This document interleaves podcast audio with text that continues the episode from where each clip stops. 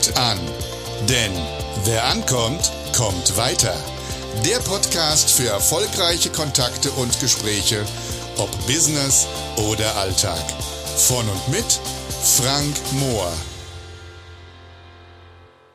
Hallo und herzlich willkommen wieder zum Podcast bei Komm gut an. Hier ist euer, hier ist dein Frank Mohr und ich freue mich, dass du wieder eingeschaltet hast.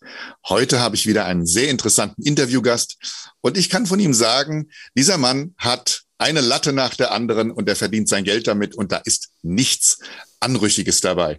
Und bevor ich mich jetzt hier in Karlauern verliere, was ich ab und zu mal ganz gerne mache, begrüße ich jetzt ganz herzlich den Geschäftsführer des renommierten norddeutschen Unternehmens Lattoflex und aber auch den doppelten Buchautor und Inspirator Boris Thomas. Hallo, lieber Boris, schön, dass du da bist. Lieber Frank, das waren jetzt nochmal einleitende Worte. Ich freue mich natürlich total bei dir zu sein. Äh, ich musste jetzt ein bisschen schmunzeln. Äh, scheinbar lädt Lattoflex ein bisschen dazu ein, so Karlauer zu reißen. Neulich hat mich jemand anmoderiert im Podcast. Also das war jetzt neu mit den Latten, ähm, weil es geht natürlich um Lattenroste. Das muss man vielleicht deinen Zuhörern kurz erklären. Äh, neulich sagte einer, äh, ich habe jetzt einen Interviewgast, auf dem hat der ein oder andere Hörer schon mal geschlafen. Also das war so der andere Karlauer. Nee, schön bei dir zu sein. Äh, riesig, dass wir hier zusammengefunden haben und äh, freue mich auf das Gespräch mit dir. Lieber Boris, Du bist in zwei Welten unterwegs. Du hast, bist einmal der Geschäftsführer des Unternehmens Lattoflex ähm, und du bist auch seit einigen Jahren unterwegs auf den verschiedensten Bühnen als Inspirator. Du bist Coach, du bist Trainer, du hilfst Menschen. Erzähl uns doch mal ein bisschen was von deinen zwei Welten. Eigentlich ist es nur eine Welt, um es ganz deutlich zu sagen. Also es, oder es sind ganz, es sind mehr wie zwei Welten. Das kann man sich jetzt aussuchen. Also im Grunde genommen ist es relativ simpel. Ähm, mein Großvater, Karl Thomas, hat äh, 1935 hier in Bremerförde, mitten im Elbe-Weser-Dreieck, eine Tischlerei gegründet. Und bekannt sind wir eigentlich geworden, weil er zusammen mit meinem Vater und einem Freund in der Schweiz, Hugo Degen hieß der Mann, äh, haben die drei Herren haben den ersten Lattenrost der Welt gebaut. Deswegen auch deine einleitenden Worte völlig zu Recht. Wir mhm. sind sozusagen äh, Lattenkönig, also wir haben sozusagen den ersten Lattenrost der Welt gebaut, hieß Lattoflex. Idee war immer, ein Bett gegen Rückenschmerzen zu bauen. Mhm. Ähm, das haben wir dann weiter verfolgt. Ich mache das jetzt seit fast, ich mache es gar nicht sagen, 30 Jahren äh, mhm. bin ich dort auch an Bord. Wir betreiben große Internationalisierung, das heißt, wir haben große Kunden in China, in Belgien, in Spanien, überall haben wir Lizenzpartner. Latoflex ist so ein weltweiter Begriff eben für ergonomische Schlafen, für schmerzfreies Schlafen geworden. Und über die Jahre, und du hast es angedeutet, haben sich eben ein paar Dinge ergeben. Leute haben gesagt, Mensch, die Latoflex-Geschichte ist so spannend, da gibt es so viele spannende Geschichten zu erzählen, was ihr dort anders macht in Brümmerförde. Erzähl mhm. doch mal auf der Bühne was davon. Und irgendwann habe ich dann angefangen, Reden zu halten. Heute ist die Fünf-Sterne-Redneragentur meine Agentur, die vermittelt mich als Redner für Unternehmerkongresse. Ich habe nebenbei, äh, helfe ich anderen Menschen, meist Unternehmern und Selbstständigen, im Bereich Verkaufsstrategien, Werbestrategien äh, mache ich sehr viel Coachings, aber auch Persönlichkeitsentwicklung.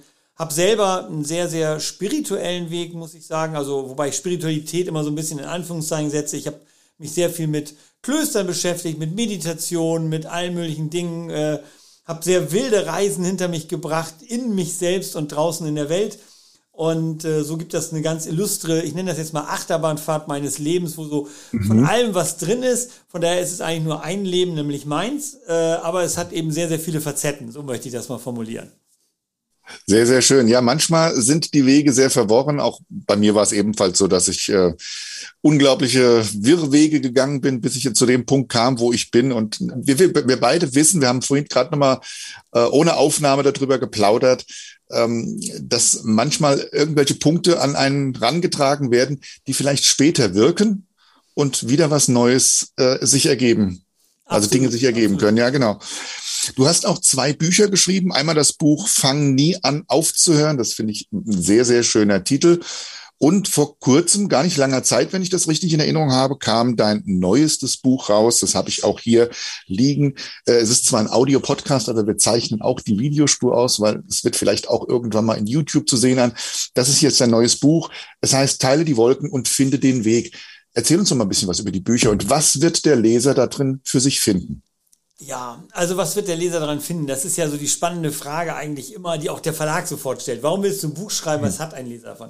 Ich habe angefangen, ich hatte immer diese Idee, ein Buch zu schreiben und habe dann durch einen glücklichen Zufall beim Campus Verlag äh, äh, Fans gefunden von dieser Idee damals. Und mhm. ist auch ein toller Verlag, ich liebe das auch. Ich wollte auch immer bei einem richtigen Buchverlag und das ist Campus nun mal. Und wir haben damals lange überlegt, was könnte eigentlich spannend sein, worüber halte ich meine Vorträge. Und das ging halt sehr stark, auch damals, auch heute natürlich nach dieser Corona-Zeit oder noch ein bisschen mittendrin in dieser Corona-Zeit, ging es vor allen Dingen um das Thema, wie gehe ich als Unternehmer mit Fehlschlägen um, mit Krisen, mit Niederlagen, mit Dingen, die nicht geplant sind. Also niemand plant Niederlagen. Und mhm. ähm, wie gehe ich denn damit um? Und da habe ich deswegen dieses Fang nie an aufzuhören, basiert so ein bisschen, das ist eine Abwandlung, es waren eigentlich die letzten Worte meines Großvaters, wer da draußen von deinen Hörern mal äh, einen Vortrag von mir gehört hat, wird immer meine letzten Worte meines Großvaters kennen, das habe ich fast immer in meinem Vortrag drin, das ist so dieses, mein Großvater hat damals zu mir gesagt, mach weiter so. Und danach ist er dann wirklich verstorben. Das waren wirklich seine, seine mhm. Worte auf dem Totenbett. War für mich immer so, eine, so, so ein Motto. Und daraus hat sich eigentlich dieses erste Buch entwickelt. Wie gehe ich mit Krisen um? Ich habe damals sehr offen als Unternehmer, sehr, sehr offen über meine Krisen und Niederlagen gesprochen und meine Wege dadurch und hinaus. Auch so ein bisschen als Ermutigung zu sagen, ey Leute, wir stellen ja ganz oft Leute auf so einen Sockel und sagen, oh, der ist erfolgreich und das ist alles super. Und ich kann mhm. sagen, also manchmal habe ich das Gefühl, die Mehrheit meines Lebens besteht aus Fehlschlägen. so, und mhm. darüber habe ich im ersten Buch geschrieben. Und beim zweiten Buch war das quasi wie so eine Art, ich will nicht sagen logische Fortsetzung, aber so, dann kam diese Idee, gerade in dieser Corona-Zeit haben wir es ja deutlich gespürt, die Sehnsucht der Menschen nach Klarheit in einem Chaos, in, in dieser mhm. Niederlage. Und äh, deswegen war dieses zweite Buch eigentlich dem gewidmet, wie komme ich eigentlich aus einer inneren Verwirrung, aus einer Verunsicherung wieder in eine Klarheit, so dass ich wirklich meinen nächsten Schritt gehen kann. So, ähm, auch wenn vielleicht Faktenlage unklar ist. Und wir haben ja jetzt im Moment eine Situation, glaube ich, das geht allen so, wo du kaum irgendwas richtig planen kannst. Also bei meinen Planungsgesprächen im letzten Jahr, also das Buch ist im September erschienen, eine Woche mhm. vorher, vor dem Erscheinungstermin, hatten wir unser Planungsmeeting mit unserem ganzen Team. Und der erste Satz von den Mitarbeitern war, äh, Boris, sollen wir eine Glaskugel oder Tarotkarten mitbringen zur Planung? Und ich glaube, das bringt das schön auf den Punkt, äh, diese Verunsicherung von, macht Planung überhaupt Sinn, weil das Leben ist gerade so chaotisch und so unplanbar, das macht einen ja fertig. Und deswegen dieses zweite Buch, Teile die Wolken und finde den Weg. Vielleicht nur ganz kurz zum Titel noch abschließend. Das ist eine Kalligrafie, die hängt hier seit über 20 Jahren bei mir im Büro. Äh, das ist eine alte Kalligrafie, eine japanische Kalligrafie von einem der Gründungsmeister des modernen Karates. Und das war so sein Grundmotto dieser japanischen Kampfkünste. Teile die Wolken, finde deinen Weg, so im Sinne von, wenn du die Wolken teilst und Klarheit erlangst, kannst du auch deinen Weg gehen. Das war so ein bisschen, fand ich sehr schön. Und der, das war eigentlich ein Arbeitstitel und der Verlag fand es auch sehr schön. Und so heißt das Buch heute so. Sehr, sehr schön. Und äh, ich kann wirklich sagen, es liest sich sehr angenehm. Du nimmst die Menschen mit, lässt sie an deinen Gedanken teilhaben und auch an deinen ja, Lösungswegen. Und äh, ich kann nur noch mal sagen, teile die Wolken und finde den Weg von Boris Thomas erschienen im Campus Verlag. Lohnt sich echt, sie auf den Nachttisch zu legen und dann in die Hand zu nehmen und drin zu schmökern. Macht euch Spaß. Sind auch, und, also sind, wie ich das auch gesehen habe, es sind Kapitel. Man muss sie nicht komplett durchgängig lesen, sondern man kann auch tatsächlich, sagen wir mal, sagen, das spricht mich jetzt gerade an. Das nehme ich jetzt einfach mal heute Abend, um meine Seele noch mal so ein bisschen besser in den Schlaf zu begleiten. Absolut. Ist auch, so ist das Buch auch gedacht. Also es ist eher ein Schritt für Schritt Buch, wo auch jeder Schritt für sich selber stehen kann. Also seien wir ehrlich, aus jedem dieser fünf Schritte, die ich da so definiert habe, von innerer Reflexion bis hin zu Tatkraft, hat etwas, wo ich eigentlich ein eigenes Buch auch draus machen könnte, sozusagen. Mhm. Aber es gibt eben so diesen Weg vor. Und ich fand diese Idee ganz charmant und der Verlag scheinbar auch. Und äh, so sind wir übereingekommen, ein zweites Buch zu machen. Fand ich natürlich toll, bin ich auch ein bisschen stolz drauf, wieder im Campus Verlag zu sein, weil ich mag auch, muss ich zugestehen, in meinem Leben ist so viel Veränderung. Ich mag einfach auch gewisse Konstanzen und deswegen liebe ich es auch dann bei einem Verlag treu zu bleiben und finde es halt toll, dass es da auch so erschienen ist, ja. Ja, ist so schön. Nichts ist so, nichts ist so konstant wie die Veränderung. Du, du arbeitest, also über Latoflex haben wir ja auch gesprochen, das ist ein Traditionsunternehmen, das ist ein traditionelles Familienunternehmen und da bist du logischerweise als Geschäftsführer in einer klaren geschäftlichen Struktur sozusagen, ich will mal sagen, verhaftet. Man hat halt eben nur mal seine Aufgaben, man muss geschäftlich denken, wirtschaftlich denken, aber du bist auch als Inspirator und du hast eben gerade schon gesagt, als Trainer und Coach tätig für Menschen. Was erwartet die Menschen, die sich dir anvertrauen? Was nehmen sie mit? Also, Das ist eine ziemlich coole Frage eigentlich immer. Ähm, also ja, Fragen da müsste man ja wahrscheinlich die Leute fragen, die zu mir kommen. Aber ich versuche es mal so reflektiv von meiner Seite zu beantworten. Also mhm. ich glaube, das, was, ähm, was ich, also es gibt zwei, drei Punkte, die mir schon wichtig sind. Es gibt ja verschiedene Arten, über Coaching oder Training nachzudenken. Mhm. Und ich bin eher für schnell und sehr, sehr wahr, bis es weh tut. Also bei mir mhm. geht's halt sehr schnell darum, also erstmal versuche ich sehr schnell auf den Punkt zu kommen, weil ich glaube, wir, wir alle wollen, wollen, dass es vorangeht. Ich bin da eher so wie so ein Tony Robbins oder so, der ja auch sagt, es macht keinen Sinn, Leute langsam aus dem Schmerz zu führen bringen die Dinge auf den Punkt, auch wenn es manchmal weh tut, bringen sie da durch und am Ende werden sie ein neues Level erreichen. Was ich mhm. natürlich viel mache, ist, ähm, und das ist vielleicht immer so auch der Einstieg für viele, ähm, natürlich, ich habe eine komplette Coaching-Ausbildung, ich habe alle möglichen Dinge auf der Welt mir angeguckt, ich bin also in allen Dingen bewandert, ich habe da einen riesen Potpourri an Möglichkeiten, auch in der Persönlichkeitsentwicklung, habe jetzt mhm. gerade ein tolles Coaching gehabt mit jemandem über Meditation und Wochenreflexion und ich weiß mhm. nicht was. Aber ähm, viele Leute kommen mal zu mir und sagen, pass mal auf, Boris, ich finde nicht die richtigen Worte. Und ich bin ein Wortfan, also ich liebe zu lesen, ich liebe Worte. Mhm. Da geht es wirklich nur darum, weißt du, so das, was wir ja auch manchmal erleben, so wenn so ein, so ein Alexander Christiani oder ein Hermann Scherer so aus ihrer Erfahrung schöpfen und uns mal eben schnell, so man nennt sowas ja so ein Hot Seat, weißt du, so, so ein paar Sätze um die Ohren hauen, als Positionierung beispielsweise. Und wir sitzen da und denken, Ah, das ist jetzt aber cool formuliert. Das sind ja die Worte, habe ich, wieso habe ja. ich die selber nicht gefunden? Das drückt's genau aus, was ich immer sagen wollte. Da mhm. helfe ich Leuten halt in der Positionierung und da helfe ich Leuten einfach ähm, wirklich die richtigen Worte zu finden. Ich sage immer, Worte in Erfolg verwandeln bedeutet halt die richtigen Worte zu finden, um sie in Erfolg zu wandeln. Sehr oft geht es in meinen Meetings dann aber auch in meinen Sitzungen sehr schnell von diesen Worten, ich sag mal sehr ich sag mal, verkaufs- und, und sales-orientierten Geschichten sehr mhm. schnell mhm. auch in Persönlichkeitsdinge, weil meine Erfahrung ist, wenn du richtig erfolgreich sein willst, 80 Prozent ist Psychologie, 20 Prozent ist deine Landingpage muss gut konvertieren, deine, ne, du musst wissen, was du tust und so. Ich sag mal Know-how. 20 Prozent ja. ist Psychologie. Und ich gucke natürlich immer, und das kommt man ja sehr schnell bei einer Positionierung, passt das überhaupt zu der Person? Ist das mhm. überhaupt richtig oder hat sie sich da irgendwas ausgedacht und hat das die richtige Energie? Weil meine These ist, 80 Prozent unseres Lebensglücks, unseres Erfolgs, unseres Vorankommens mhm. im Leben ist Psychologie. Und dann musst du noch ein bisschen wissen, wie es geht und dann wird das schon. Also das ist so mein Ansatz in, in meinen Coachings. Absolut.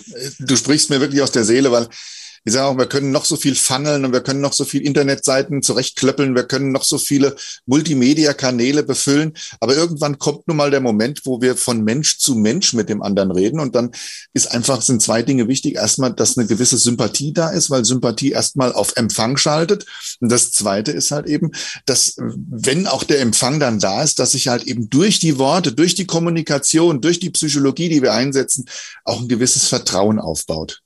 Wir haben das ja eben im Vorgespräch, deswegen wollte ich gerade sagen, das ist also, ich glaube auch, ähm, viel in, in meinem Coaching ist ja natürlich, und da geht es natürlich, Leute sagen mal, oh, gib mir mal eine Positionierung, ich will erfolgreich sein und keine Ahnung. Da denken wir sehr viel im Außen. Und mhm. ähm, äh, eine liebe Freundin von mir, wir haben ja eben auch schon mal drüber gesprochen, Kerstin Scherer zum Beispiel, hat ja immer dieses Motto, gib dich ganz. Und mhm. für mich ist das eine der wesentlichen Kernaussagen, die ich auch als Verkäufer, wenn ich erfolgreich sein will, wirklich lernen darf. Gib dich ganz mhm. heißt nicht, ich gebe den Leuten so eine Art Pseudo-Bildschirm oder so eine, so eine Art Projektionsfläche, sondern ja. ich gebe denen mich selbst. Ich, ich offenbare mich. Ich, ich reiße alles, soweit ich es kann, meine Mauern nieder und zeige mich, wie ich bin. Oh. Und ich habe oh. immer wieder festgestellt, dass wenn ich mich so zeige, wie ich bin, kann ich auf alle möglichen Verkaufstricks auch ver äh, vergessen, weil dann werden Menschen vielleicht sagen, nö du, ich habe noch gar keine Rückenschmerzen, ich kaufe dein Bett nicht, das ist völlig okay und wir bleiben Freunde und das ist alles fein.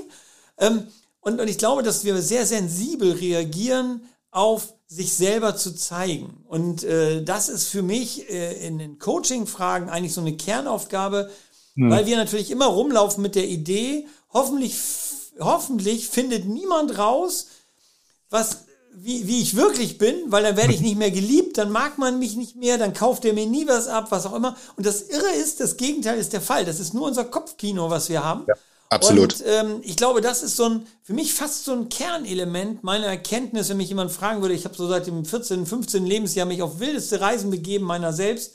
am Ende, glaube ich, geht es gar nicht darum, uns zu verändern oder da jetzt große Schichten raufzupacken, sondern manchmal hilft es einfach zu sagen, hier bin ich, so bin ich und du redest da ganz normal drüber und du bist begeistert von deinem Produkt und dann sagen Leute, ey, cooles Produkt, äh, ist nicht sowas für mich, aber du bist ein cooler Typ, hey, lass uns mal Kontakt halten oder was auch immer, und dann ist das fein dafür.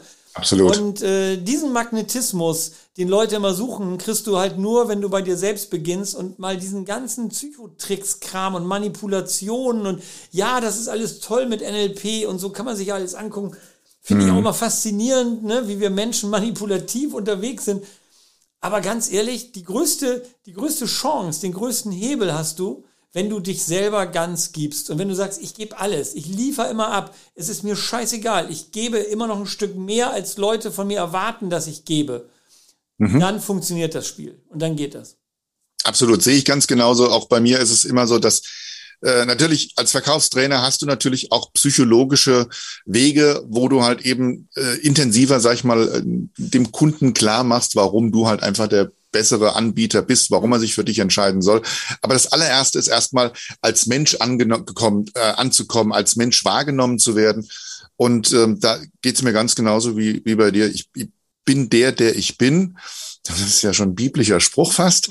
Ja, und äh, letztendlich äh, das, was die Kunden von mir sehen, das ist das, was sie im Trainingsraum sehen, aber das ist auch das, was meine Frau zu Hause sieht. Ich, das bin halt einfach ja. ich.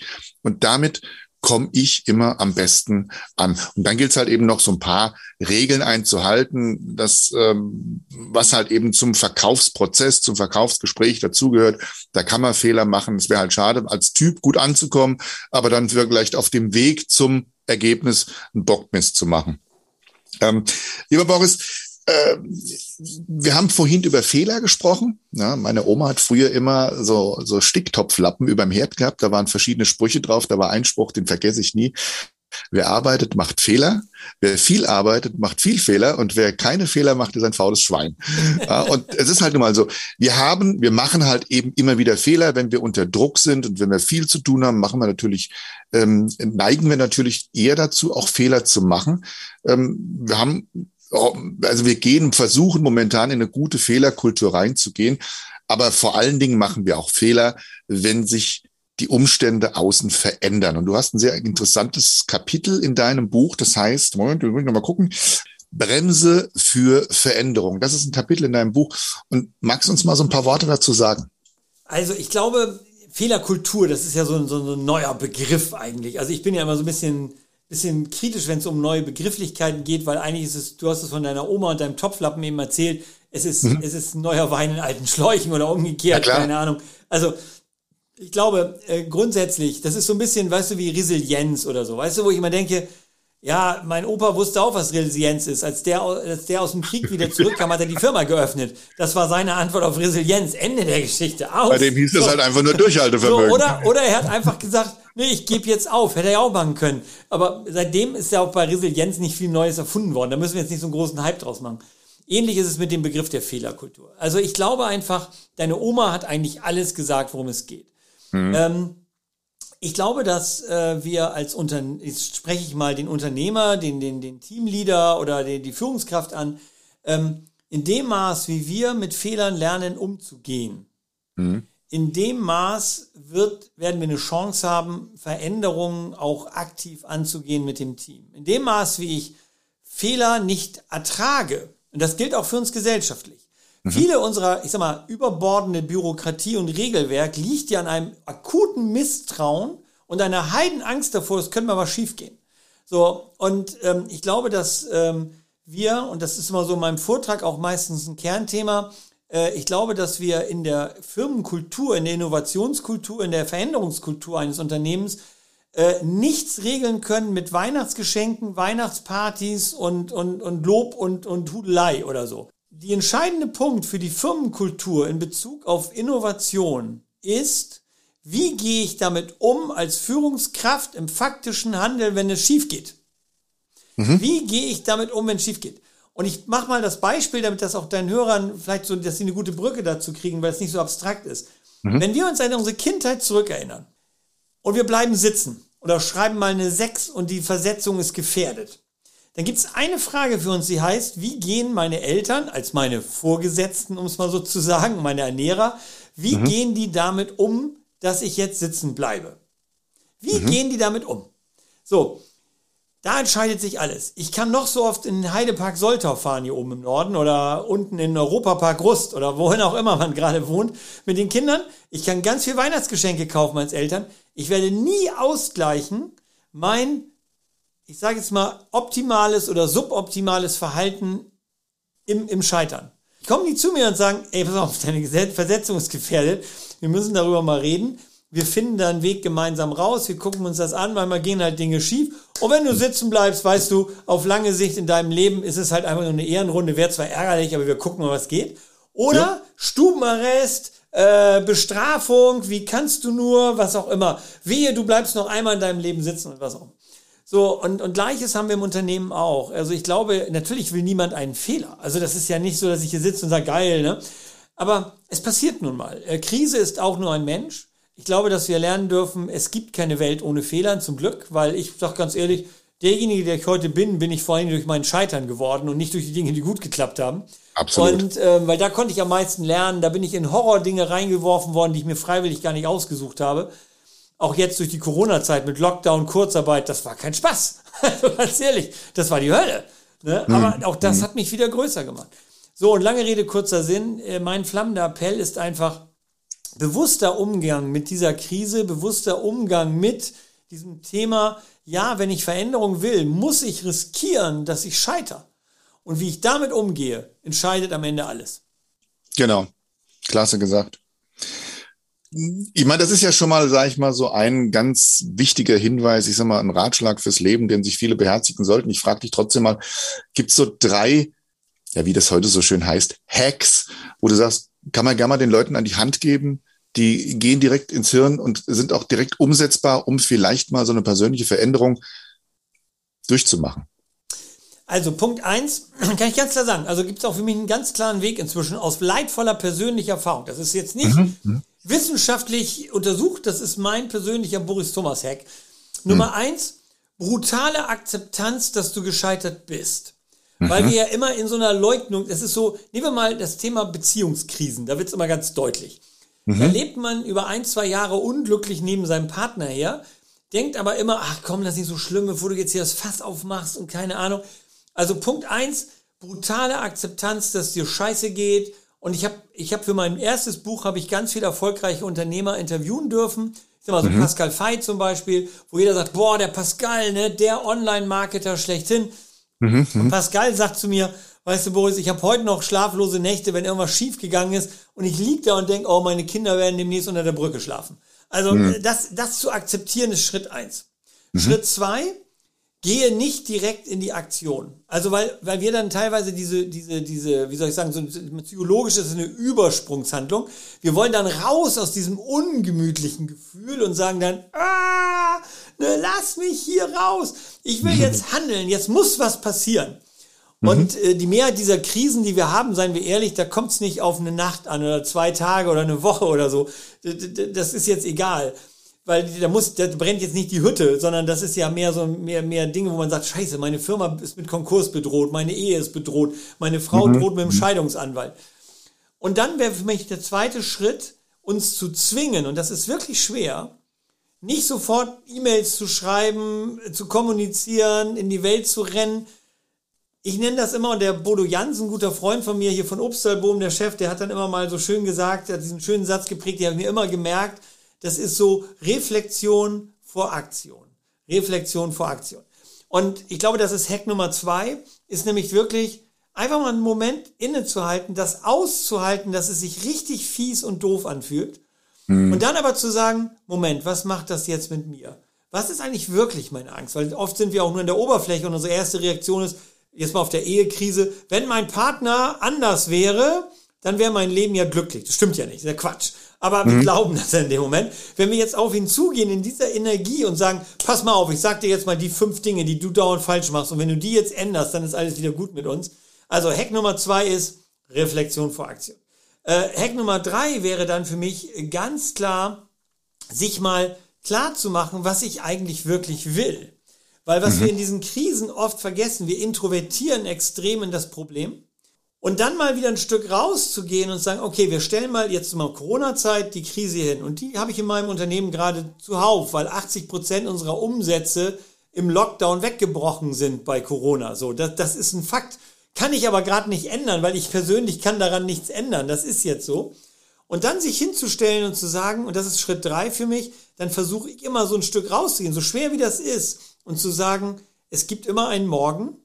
Wo will ich denn in einem Jahr sein? Was müsste ich eigentlich jetzt tun, um in mhm. einem Jahr dahin zu kommen, wenn ich zurückblicke? Wo muss ich jetzt meine Weichen stellen? Oder auf der Beziehungsebene, dann ist das mal sehr schön saftig und plastisch für die meisten Menschen, mhm. ist immer zu fragen, wo will ich mit meiner Beziehung eigentlich hin? was will ich denn wirklich? Statt jetzt permanent rumzunölen, was ich alles nicht will, vielleicht mal zu überlegen, was will ich denn eigentlich? Das sind so meine drei Dinge. Aushalten, was die Wahrheit ist. Wahrheit befreit dich immer. Also, mhm. ne? Aber wie sagt Tony Robbins immer so schön, at the beginning it will piss you off. Also am Anfang findest du scheiße, aber das ist halt die Wahrheit. Punkt zwei, Reflexion vor Aktion. Schritt drei, definiere etwas, wo du hin willst. Das sind für mich so die drei Hacks, weiß ich auch nicht mehr, aber das ist so mein Weg, den ich, sage ich ganz offen, auch nicht immer einhalte. Aber ich versuche ihn mehr und mehr in mein Leben zu integrieren. Ich glaube, wir sind Menschen, da müssen wir einfach entspannen. Und manchmal haut's dich einfach so von den Beinen weg, dass ich dann mal auch selber zwei, drei Tage brauche, um wieder zu sagen, so jetzt hole ich erstmal tief Luft und jetzt mache ich mal gar nichts und jetzt gucke ich mal, dass ich wieder in meine Mitte komme. Ich denke mal, was uns ja unterscheidet, dass wir viele Dinge, die wir da draußen halt eben erzählen, dass wir tatsächlich entweder sie erlebt haben oder dass wir uns auch dran halten. Aber wie sage ich auch immer so schön, was hat ein Trainer oder ein Coach und ein Eunuch gemeinsam? Beide wissen, wie es geht, keiner kann's. kenn aber, das Kam ich kenne immer, kenne das Kamasutra auswendig, haben aber keine Frau. Weißt du, das ist so. genau. Aber es ist tatsächlich so, dass das wahrscheinlich schon mittlerweile so in unserem Leben integriert ist, dass wir es anwenden, ohne dass wir großartig drüber nachdenken müssen und dadurch halt eben auch ähm, durch das Lehren, wenn wir das weitergeben, auch noch mal tiefer reinsteigen. Also drei wunderschöne Hacks und ich kann sie alle drei wirklich unterstreichen. Ich habe mich in diesen drei Hacks immer wieder gefunden, als du es erzählt hast. Fantastisch. Sag mal, jetzt außer, dass ich natürlich, sage ich mal, deine Webseite hier bei mir im Podcast verlinken werde, wie kriegen dich die Leute? Wie können sie dich erreichen? Über welche Wege kann man dich erreichen? Wie kann man dich buchen? Wie kriegt man Boris Thomas? Also, ziemlich simpel. Einfach mal Boris Thomas bei Google eintippen. Da gibt es Unmengen an Videos, Podcasts. Ich glaube, ich habe, glaube ich, in den letzten, seit meinem Buch jetzt natürlich zum neuen Buch nochmal 30 Podcasts aufgenommen. Also man findet mich irgendwie quer durchs Netz auf allen Kanälen. Dann natürlich meine Internetseite, da sind auch meine Kontaktdaten hinterlegt mit allem, was dazugehört. Was bei mir nicht funktioniert, muss man ganz klar sagen, das versuchen Leute immer mal wieder, ist, man kann mich nicht anrufen. Ähm, das muss ich vielleicht kurz erläutern. Ich, das ist immer so ein Witz, aber der, der, der zeigt auch so ein bisschen, wie ich ticke ich glaube, dass nichts in meinem Leben so dringend ist, dass man, dass ich telefonieren muss. Äh, natürlich telefoniere ich ein, zwei Mal die Woche, wenn es sich nicht vermeiden lässt. Aber mein Telefon, ich kann das auch mal hier, wenn wir das doch nochmal als Video machen, das kann ich zeigen, das ist also immer auf stumm, das vibriert auch nicht. Das macht mich, mhm. mhm. weil ich auch mir angewöhnt habe, mich nicht vom Leben unterbrechen zu lassen oder so. Das ist Toll. sehr schwer geworden in unserer heutigen Zeit. Und da muss ich diese Anekdote mal erwähnen. Es gibt eine Sache, und die Leute, die meinen Vortrag schon mal gehört haben, kennen die Story. Das glaubt mir immer keiner neulich hatte ich das mal sogar tatsächlich im Vortrag, da ist das dann wirklich passiert. Wenn jetzt mein Telefon klingeln würde, während wir unser Podcast-Interview haben, dann brauche ich nicht auf mein Display gucken, dann weiß ich, das ist meine Mutter. Weil meine Mutter ist die einzige Person, die mich anrufen darf. Die hat also eine Freigabe, die, ihre Telefonnummer ist bei mir freigeschaltet. Da klingelt das Telefon Tag und Nacht äh, äh bei meiner Mama, wenn meine Mutter anruft. Also, Klar. wer mich per Telefon anrufen will, vom Apparat meiner Mama anrufen. Das wäre jetzt mein, mein, mein Tipp.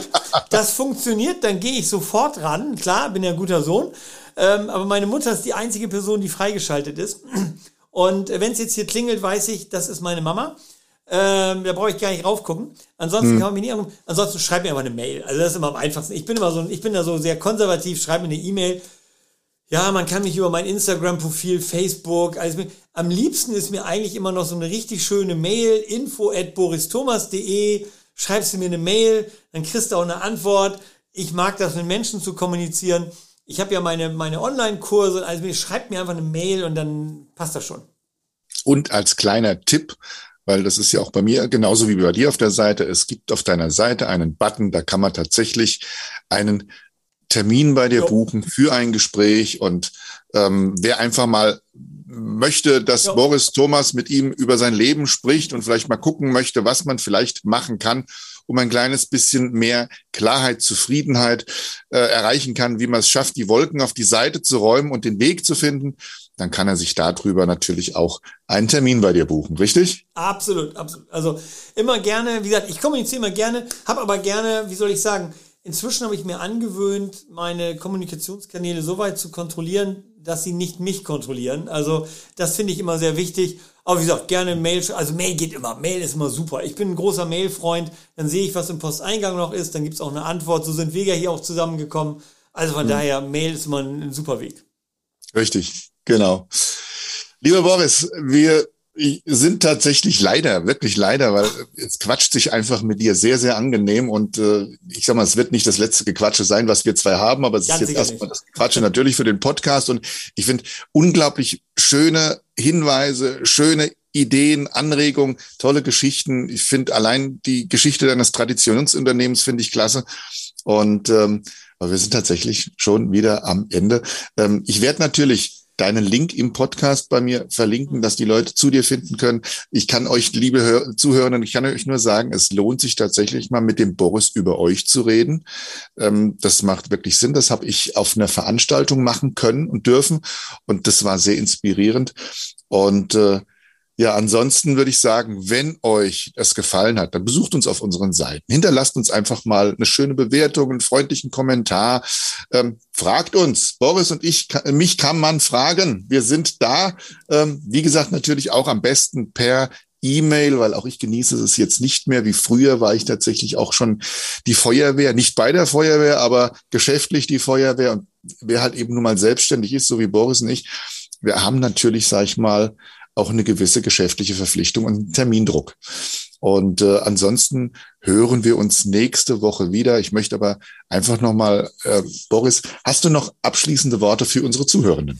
Also erstmal natürlich, lieber Frank, es war ein ganz tolles Gespräch.